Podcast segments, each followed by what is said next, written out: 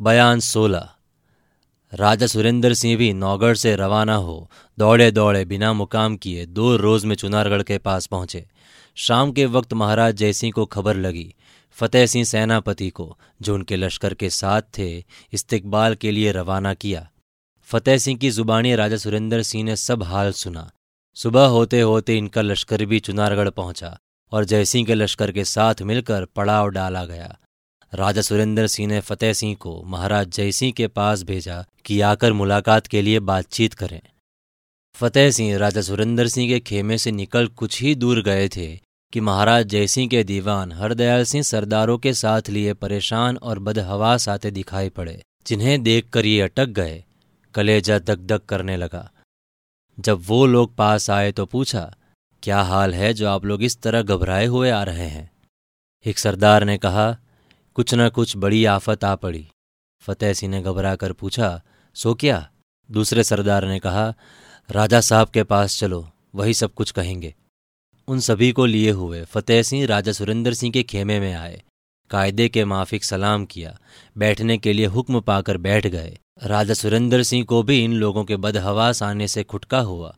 हाल पूछने पर हरदयाल सिंह ने कहा, आज बहुत सवेरे किले के अंदर से तोप की आवाज़ आई। जिसे सुनकर खबर करने के लिए मैं महाराज के खेमे में आया। दरवाजे पर पहरे वालों को बेहोश पड़े देख ताज्जुब हुआ, मगर मैं बराबर खेमे के अंदर चला गया। अंदर जाकर देखा तो महाराज का पलंग खाली पाया। देखते ही जी सुन्न हो गया। पहरे वालों को देखकर कविराज जी ने कहा, इन लोगों को बेहोशी की दवा दी गई है। तुरंत ही कहीं जासूस महाराज का पता लगाने के लिए इधर उधर भेज दिए गए, मगर अभी तक कोई भी खबर नहीं मिली। ये हाल सुनकर सुरेंद्र सिंह ने जीत सिंह की तरफ़ देखा, जो उनके बाई तरफ़ बैठे हुए थे। जीत सिंह ने कहा, अगर खाली महाराज गायब हुए होते तो कहता कि कोई अय्यार किसी दूसरी तरकीब से ले गया, मगर जब कई आदमी अभी तक बेहोश पड़े हैं तो विश्वास होता है कि महाराज के खाने पीने की चीज़ों में बेहोशी की दवा दी गई। सुनते ही राजा सुरेंद्र सिंह ने हुक्म दिया कि महाराज के रसोइये को हाजिर किया जाए। कई चौबदार दौड़ गए, बहुत दूर जाने की ज़रूरत ना थी दोनों लश्करों का पड़ाव साथ में ही पड़ा था। चौबदार खबर लेकर बहुत जल्द लौट आए कि रसोईया कहीं नहीं है। उसी वक्त कई आदमियों ने आकर ये भी खबर दी कि महाराज के रसोइये और खिदमतगार लश्कर के बाहर पाए गए, जिनको डोली पर लाद कर लोग यहाँ लिए आते हैं। दीवान जीत सिंह ने कहा, सब डोलियाँ बाहर रखी जाए, सिर्फ़ एक रसोइये की डोली यहाँ लाई जाए। बेहोश रसोइये खेमे के अंदर लाया गया। जिसे जीत सिंह लखलख सुंगाकर होश में लाए और उसके बेहोश होने का सबब पूछा। जवाब में उसने कहा, पहर रात गए हम लोगों के पास एक हलवाई सोमचा लिए हुए आया, जो बोलने में बहुत ही तेज और अपने सौदे की बेहद तारीफ़ करता था। हम लोगों ने उससे कुछ सौदा खरीद कर खाया, उसी समय सिर घूमने लगा, दाम देने की भी सूझ न रही। इसके बाद क्या हुआ, कुछ मालूम नहीं। ये सुनकर दीवान जीत सिंह ने कहा, बस बस, सब हाल मालूम हो गया। अब तुम अपने डेरे में जाओ। इसके बाद थोड़ा सा लखलखा देकर सरदारों को भी विदा किया और ये कह दिया कि इसे सुंगा कर उन लोगों को भी होश में लाइए जो बेहोश हैं। और दीवान हरदयाल सिंह को कहा कि अभी आप यहीं बैठिए। सब आदमी विदा कर दिए गए। राजा सुरेंद्र सिंह, जीत सिंह और दीवान हरदयाल सिंह रह गए। राजा सुरेंद्र सिंह ने दीवान जीत सिंह की तरफ़ देखकर कहा, महाराज को छुड़ाने की कोई फ़िक्र होनी चाहिए। जीत सिंह ने जवाब दिया, क्या फ़िक्र की जाए? कोई अय्यार भी यहाँ नहीं जिसे कुछ काम लिया जाए। तेज सिंह और देवी सिंह कुमार की खोज में गए हुए हैं। अभी तक उनका कुछ पता नहीं। राजा ने कहा, तुम ही कोई तरकीब करो। जीत सिंह बोले, भला मैं क्या कर सकता हूँ? मुद्दत हुई अयारी छोड़ दी। जिस रोज तेज सिंह को इन फन में होशियार करके सरकार के नज़र किया, उसी दिन सरकार ने अयारी करने से ताबेदार को छुट्टी दे दी। अब फिर ये काम लिया जाता है। ताबेदार को यकीन था कि अब ज़िंदगी भर अयारी की नौबत न आएगी।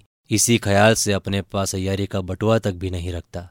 राजा ने कहा, तुम्हारा कहना ठीक है, मगर इस वक्त जाना या अयारी से इनकार करना मुनासिब नहीं, और मुझे यकीन है कि चाहे तुम अयारी का बटुआ भी न रखते हो, मगर उसका कुछ ना कुछ सामान ज़रूर अपने पास लाए होंगे। जीत सिंह ने मुस्कुराकर कहा, जब सरकार के साथ हैं और इन फन को जानते हैं तो सामान क्यों ना रखेंगे? राजा ने कहा, तब फिर क्या सोचते हो? इस वक्त अपनी पुरानी कारीगरी याद करो और महाराज जयसिंह को छुड़ाओ। जीत सिंह ने कहा, जो हुक्म। और फिर हरदयाल सिंह की तरफ़ देखकर बोले, आप एक काम कीजिए। इन बातों को जो इस वक्त हुई है, छिपाए रखिए और फतेह सिंह को लेकर शाम होने के बाद लड़ाई छोड़ दीजिए। चाहे जो हो, मगर आज भर लड़ाई बंद न होने पाए। ये काम आपके जिम्मे रहा। हरदयाल सिंह ने कहा बहुत अच्छा ऐसा ही होगा। फिर जीत सिंह ने कहा, आप जाकर लड़ाई का इंतज़ाम कीजिए। मैं भी महाराज से विदा हो अपने डेरे में जाता हूँ, क्योंकि समय कम है और काम बहुत है। दीवान हरदयाल सिंह, राजा सुरेंद्र सिंह से विदा हो अपने डेरे की तरफ़ रवाना हुए।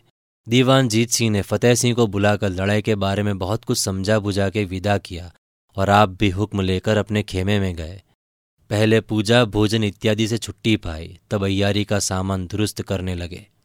दीवान जीत सिंह का एक बहुत पुराना बूढ़ा खिदमतगार था, जिसको ये बहुत मानते थे। इनका अयारी का सामान उसी के सुपुर्द कर रखा था। नौगढ़ से रवाना होते दफ़ा अपने अयारी का इसबाब दुरुस्त करके ले चलने का इंतज़ाम इसी बूढ़े ने सुपुर्द किया था। इनको अयारी छोड़े मुद्दत हो चुकी, मगर जब इन्होंने अपने राजा को लड़ाई पर जाते देखा, और ये भी मालूम हुआ कि हमारे अय्यार लोग कुमार की खोज में गए हैं, शायद कोई ज़रूरत पड़ जाए। तब बहुत सी बातों को सोच इन्होंने अपना सब सामान दुरुस्त करके साथ ले लेना ही मुनासिब समझा। उसी बूढ़े खिदमतगार से अयारी का संदूक मंगवाया और सामान दुरुस्त करके बटुए में भरने लगे। इन्होंने बेहोशी की दवाओं का तेल उतारा था। उसे भी एक शीशी में बंद कर बटुए में रख लिया। पहर दिन बाकी रहे तब सामान दुरुस्त कर एक जमींदार की सूरत बना अपने खेमे के बाहर निकल गए। जीत सिंह लश्कर से निकलकर किले के दक्षिण की एक पहाड़ी की तरफ़ रवाना हुए और थोड़ी दूर जाने के बाद सुमसान मैदान पाकर एक पत्थर की चट्टान पर बैठ गए। बटुए में से कलम, दवात और कागज़ निकाला और कुछ लिखने लगे, जिसका मतलब यह था, तुम लोगों की चालाकी कुछ काम न आई और आखिर किले के अंदर घुस ही गया। देखो क्या ही आफत मचाता हूँ। तुम चारों यार हो और मैं यारी नहीं जानता, इस पर भी तुम लोग मुझे गिरफ़्तार नहीं कर सकते। लानत है तुम्हारी अयारी पर। इस तरह से बहुत से पुर्जे लिखकर और थोड़ी सी गोंद तैयार कर बटुए में रख ली पहुँचते पहुँचते शाम हो गई। अस्तु किले के इधर उधर घूमने लगे। जब खूब अंधेरा हो गया, मौका पाकर एक दीवार पर जो नीची और टूटी हुई थी, कमन लगाकर चढ़ गए। अंदर सन्नाटा पाकर उतरे और घूमने लगे।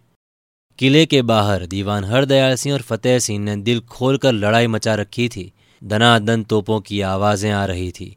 किले की फौज बुर्जियों या मीनारों पर चढ़कर लड़ रही थी और बहुत से आदमी भी दरवाजे की तरफ़ खड़े घबराए हुए लड़ाई का नतीजा देख रहे थे और इस सबब से जीत सिंह को बहुत कुछ मौका मिला।